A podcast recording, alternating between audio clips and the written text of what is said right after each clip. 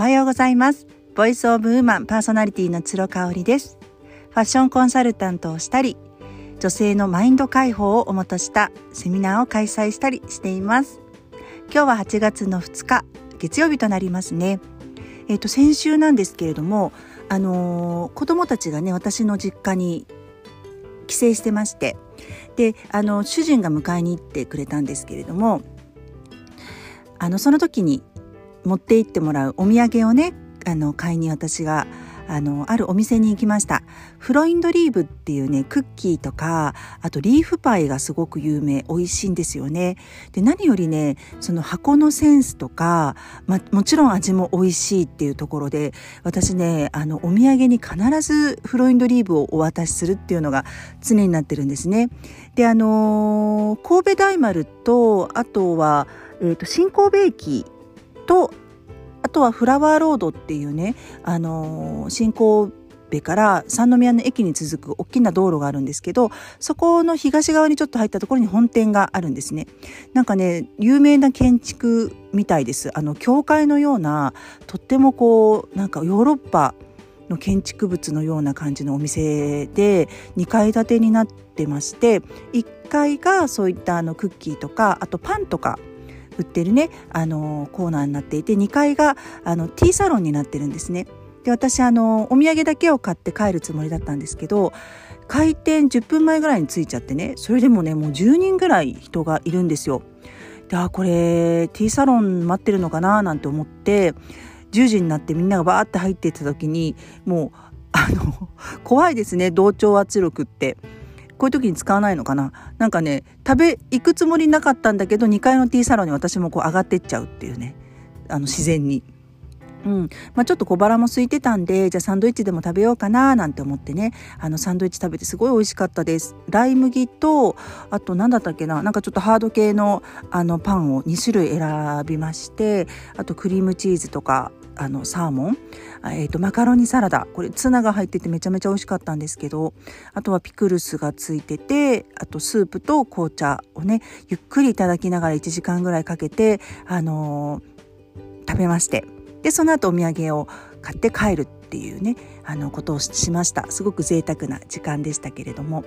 でねあのーまあ、今ソーシャルディスタンスでかなり席数をあの減らしてるっていうことなんですけれどもそれでも結構ねもう10時の時点で6割か7割ぐらいお客さんが入ってらっしゃって私のねちょうど隣に、えーと、抱っこひもであの生後半年ぐらいの女の子かなすごい可愛い赤ちゃんを連れたお母さんがいらっしゃったんですね。でもうパッと見なんで本当に私の予想なんですけれどもおそらく産休中かなっていう感じなんかね佇まいが少しねキャリアウーマンっぽい感じがしたんですよねなんかこうしっかりしてそうな感じでうんなんかこうバリバリお仕事もできそうなあの眼鏡をかけた長身のねスラッとしたお母さんが抱っこひもで子供赤ちゃんを連れてきてたんですね。で赤ちゃんはもちろん食べないのでなんかあのお店の方があの赤ちゃん椅子みたいな用意してくださってまあ、半年でも腰が座ってたから、うん、でも半年ぐらいかな。あの、ちょっとね、可愛い声を出しながら、あの、おとなしくしてくれてたんですよね。ただ、やっぱり赤ちゃんって、いつ泣き出すかわからないじゃないですか。あとは、あの、やっぱ規制をね、発しちゃう。喜んだりしても怒ったりしてもこう大きな声を出してしまうのでお母さんはねすっごいねあのさささっと食べてね帰られてましたね。あのそれを見てねわあの頑張れって思いましたしちょっと自分自身の子供たちがまだ小さい時に本当に時間がなくってねあの私の場合スーパーのに併設されている、えー、ティーサロンっていうか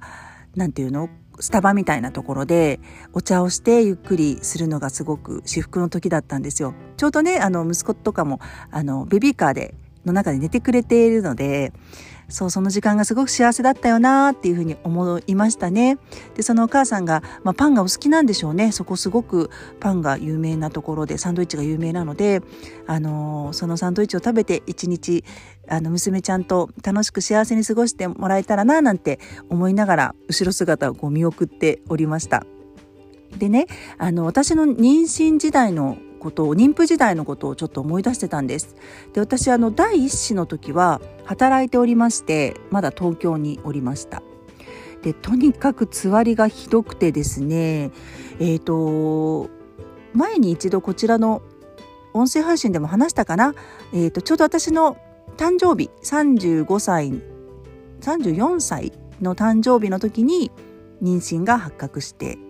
帯同が確認できたっていうところでもうね翌月の8月そうだねもう8月には壮絶なつわりが、うん、始まってたんですよね。でまあ東京に住んでいて麹町、まあ、半蔵門っていうところで働いていたので家からドアトゥドアで45分ぐらいだったんですけれどもやっぱり通勤ラッシュの時間帯ですともう本当に座れるどころか立てるどころかちょっともう足も浮いちゃうんじゃないかぐらいの混雑だったので私はあのかなり早めに始発が出る始発ってそのあのそんなに朝早い始発じゃなくってあのちょっと2駅ぐらい先に行った駅からの、えー、当駅始発ってやつですね。うん、に乗って7時台ぐらいだったかな早めに行ったりとかしても必ず座れるようにしてました。でとにかくねあの隣の人の匂いとかに敏感になってしまっていて、まあ、自分も妊娠する前は香水とかよくつけてましたけれどももう香水が一切ダメになっちゃったんですよね。一緒に働いてる同僚のあの香水の匂いも結構ダメなぐらいでした。であのこうえずいちゃってねそういうのあのおじさんのちょっと加齢臭なんかも正直つらかったなぁなんて思い出しますね。でも死に物狂いで一応ねあの直通で1本で行けたので死に物狂いで行きまして着きましてさあ仕事をしますと。で仕事をすると不思議とつわりがないんですよね。やっぱお腹が空くのでお昼はもうがっつり食べてっていう感じ。でもお昼食べるとまたちょっと気持ち悪くなったりとかするんですけどまあまあ会社でこうちょっと吐いてしまうなんていうことはなかったですね。1人目の時はねあんまり吐き座りっていうのがなくってむしろ2人目の時の方があったかなっていうふうに記憶していますね。ただね夕方になるとやっぱすっごい気持ち悪くなるんですよ。疲れが出てくるとやっぱ無理ですね。でねもうまた帰り6時とか7時とかのあの込み込みの電車に乗って帰る勇気が私の中で芽生えずですねまあ頑張って帰っていた時もありましたけどね主人がその時出張でいなかった時もあったのででもまあ本当に辛い時はね主人に一回車取りに帰ってもらってそれでうん迎えに来てもらったりとかしてましたね。でもその日はもう夕ご飯とかも食べれないんでハーゲンダッツのストロベリー味のアイスカップアイスなんかをね食べて帰ったりとかそう。でも安定期に入ってからはやっぱりちょっと腰が痛くなっちゃってね。私の場合こう背中側のこう背中と腰の間ぐらいがものすごく張るようになっちゃってトコちゃんベルトとかはしてたんですけれどもまあ、やっぱ電車とか公共機関乗った時は、まあ、座りたいなっていう気持ちはあったんですけどうん。まあ都会ならではなのかな。こう一応妊婦マークを貼ってるんですけど私あんまりねあの妊婦に見られなかったんですよね。だからあのギリギリまで働いてましたけれども、うんまあ、のもちろん譲ってくれる方はいらっしゃったんですけどね。譲ってくれくださる方ってすごい意外にも若い男の子だとかだったりするんですよ。なんかそれに感激したりしてました。逆にサラリーマンのおじさんとかはねあの優先席にいて私が乗ってきても寝たふりとかねされたりとかしたり。あとはあのやはり子育ての経験があるのかな。あのそう私の母世代にあたるような方とかはすぐ譲ってくださったりとかしてね本当にありがたいなっていうふうに思いました。それでね、あのー、私髪の毛をずっと東京にいる間23年間代官山で切ってもらってたんです。であの、防具っていうね雑誌の出版社に勤めているお友達がいて、まあ、そのお友達がやっぱすごくモードで素敵な髪型をされていてどこの美容院っていうことで紹介していただいたんですけどまあ変わった美容室でしたあのオーナーさんがね全部ねイラストで書いてくれるんですよね。こういう感じ。でも基本的にお任せにしてたのであのー、そう。私に似合う髪型っていうのは全部イラストで表現してくれててね。であの美容院にありがちな雑誌とかも全然置いてないんですよね。だから、ね、手持ち無沙汰でその時スマホなんかなかったし。うんなんかぼーっとしてたの覚えてますね。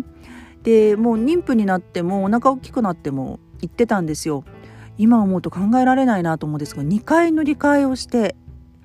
1回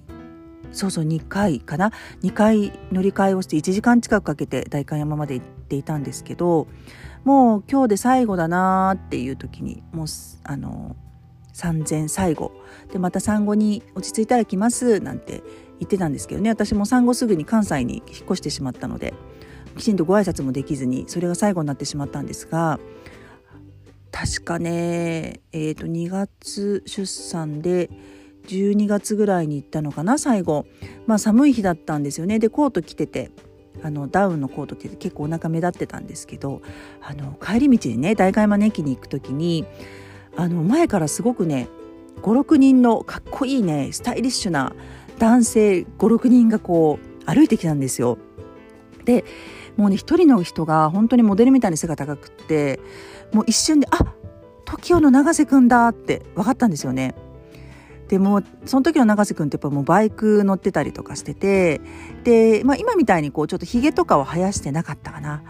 どうなんだろう？11年前ぐらいなんでドラマとか何でした時なんだろう？もう結構若くて本当にドラマとかも引っ張りだこの時だったのかな。なんかお洋服ブランドとかうんもうやってた時だったのかな。でねあのー、まあすごい狭い道だったんで56人こう横並びで来ちゃったのであどうしようどっちに避けようかななんてちょっと私が迷ってたんですよね。そしたらね永瀬くんが一言「妊婦さん通るからみんな道開けてね」って言ってくれたんですよ。もう私めちゃめちゃ感激してもうお腹の中の子が男の子だって分かってたんであんな優しくて